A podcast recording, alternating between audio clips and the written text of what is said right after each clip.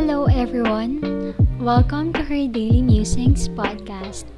It is a podcast where I share about my faith, mental health, art, and self improvement journey. Join me in taking my thoughts to the next level. Hi, everyone. Welcome to this another episode of the podcast. Today is a Monday night, and I actually forced myself to record an episode because I've been wanting to record for so long. Kaya lang, ang daming circumstances that hinders me like right now. Medyo hindi okay yung boses ko. But I still wanna record. Ang dami kong ideas na na-list down the other day on what topics I will be talking about in the future.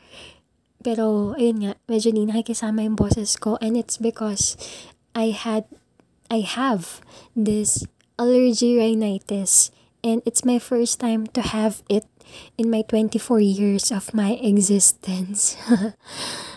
I would like to make a different episode about this allergy, but right now, I want to talk about a topic about time, specifically valuing the time that we have. Lingid sa kaalaman nating lahat na tumataas na naman ulit yung cases of the COVID and ang dami nating nawi-witness na taong namamatay and the sad thing about it is that palapit na ng palapit sa atin sa buhay natin yung mga nakikilala nating nababawian ng buhay dahil sa COVID-19. Marami sa mga nakausap ko na na-experience nila na on their Facebook newsfeed, parang before punong-puno ng mga happy birthday everyday ng mga taong nagpapalit ng DP kasi birthday nila to now na nagpapalit ng black profile picture or ng mga nagpo-post na namatayan sila ng family member or ng parents nila or ng kapatid nila.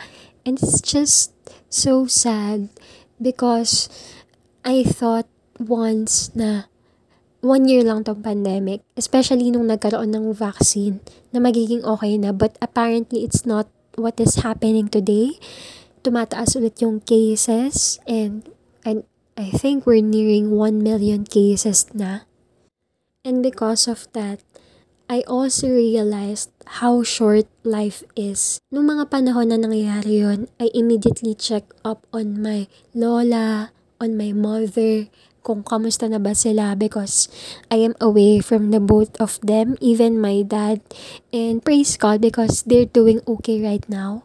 But I know for some families, meron silang mga kamag-anak na naka-isolate, naka-quarantine, nasa hospital or nahihirapang maghanap ng hospital kasi punuan yung mga hospital these days. And malalaman mo na lang before they will be admitted in the hospital na nabawian na sila ng buhay kasi wala eh, kulang talaga tayo ngayon sa resources and facilities.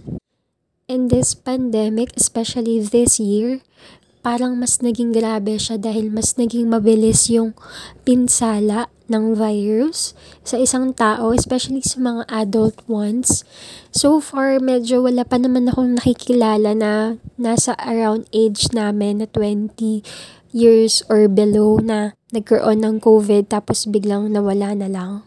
But of course, we'll never know as this pandemic is continuously going, the virus is also evolving. So ngayon, marami na tayong variants na virus and yung realization ko lang talaga is the value of the time that we have. Kaya I suddenly felt this urge to talk about it. Kasi napanood ko din kahapon sa Sunday service namin in CCF, yung topic is about making the most of your time. Ang ganda lang din nung passage or verse na binanggit dun sa message which is in Ephesians 5 verse 15 to 16. Sabi dito, so then, be careful how you walk, not as unwise people, but as wise, making the most of your time because the days are evil.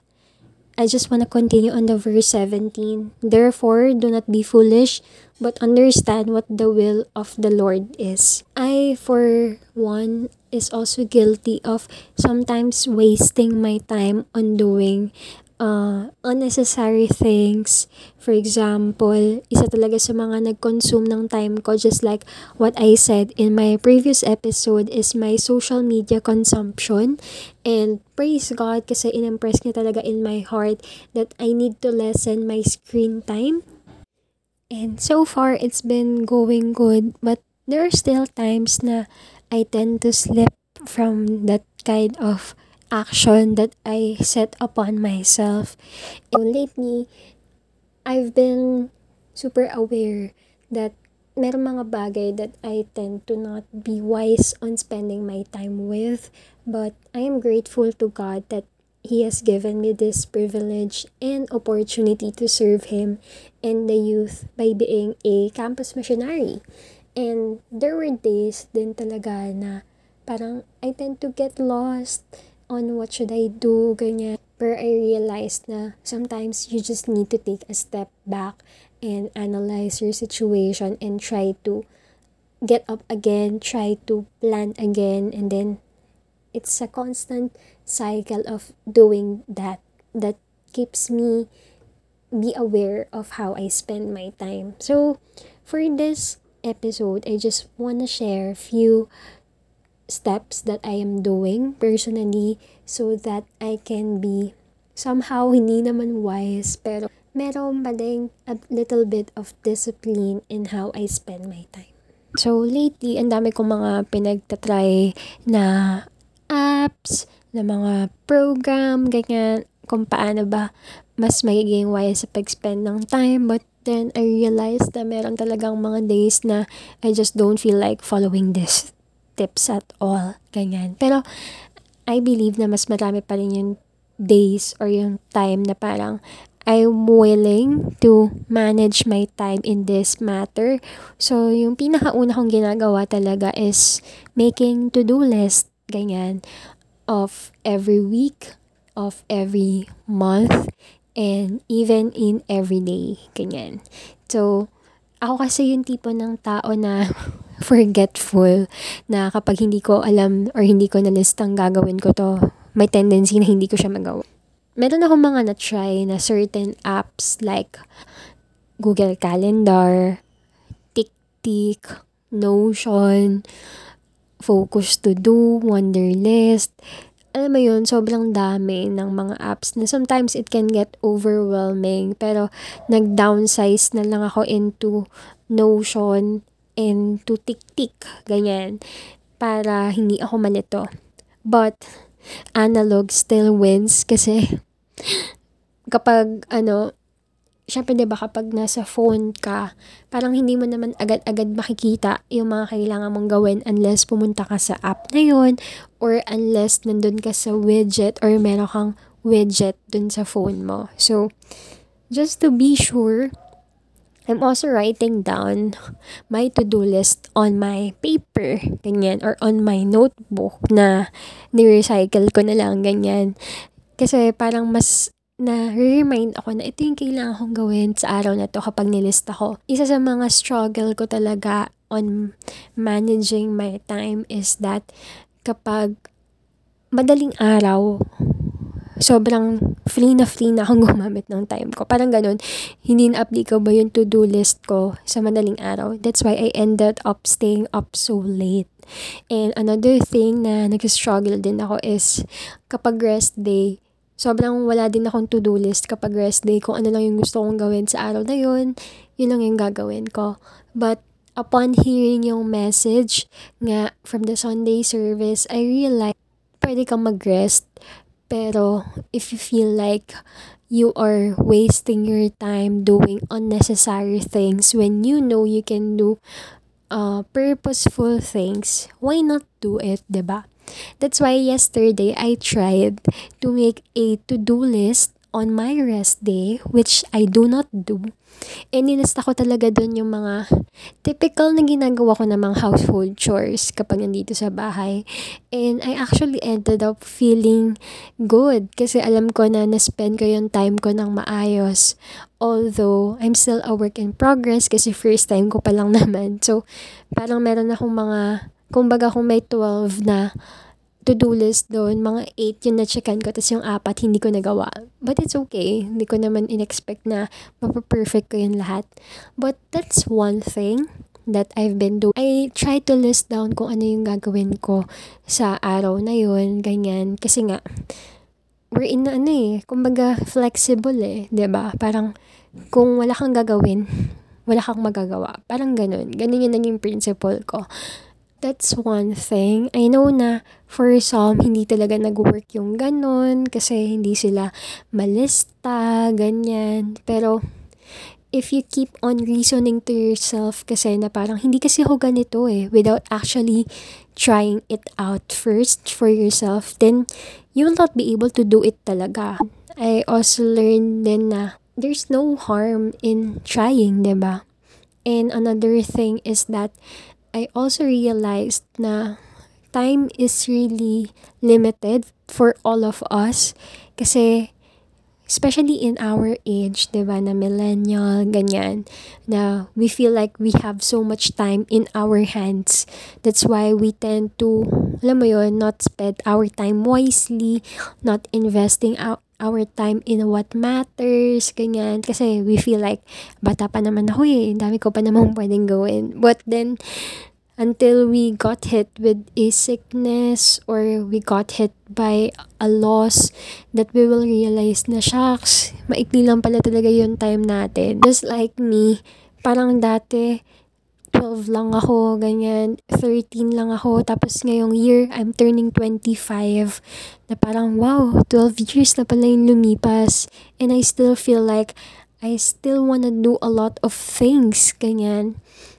That's why, this is really the perfect time then for us na ma-value natin yung time that we have, especially sa time natin with our family, time natin with other people.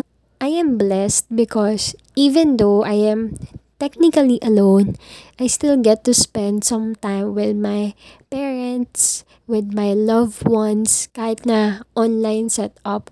Actually, if I were to overthink about it, I would be feeling very sad na parang hindi ko sila kasama, ganyan, na parang I wish I am with them. But if there's no other way, like for example, my mom is in Japan, there's no way for me to go there right now in the time of pandemic.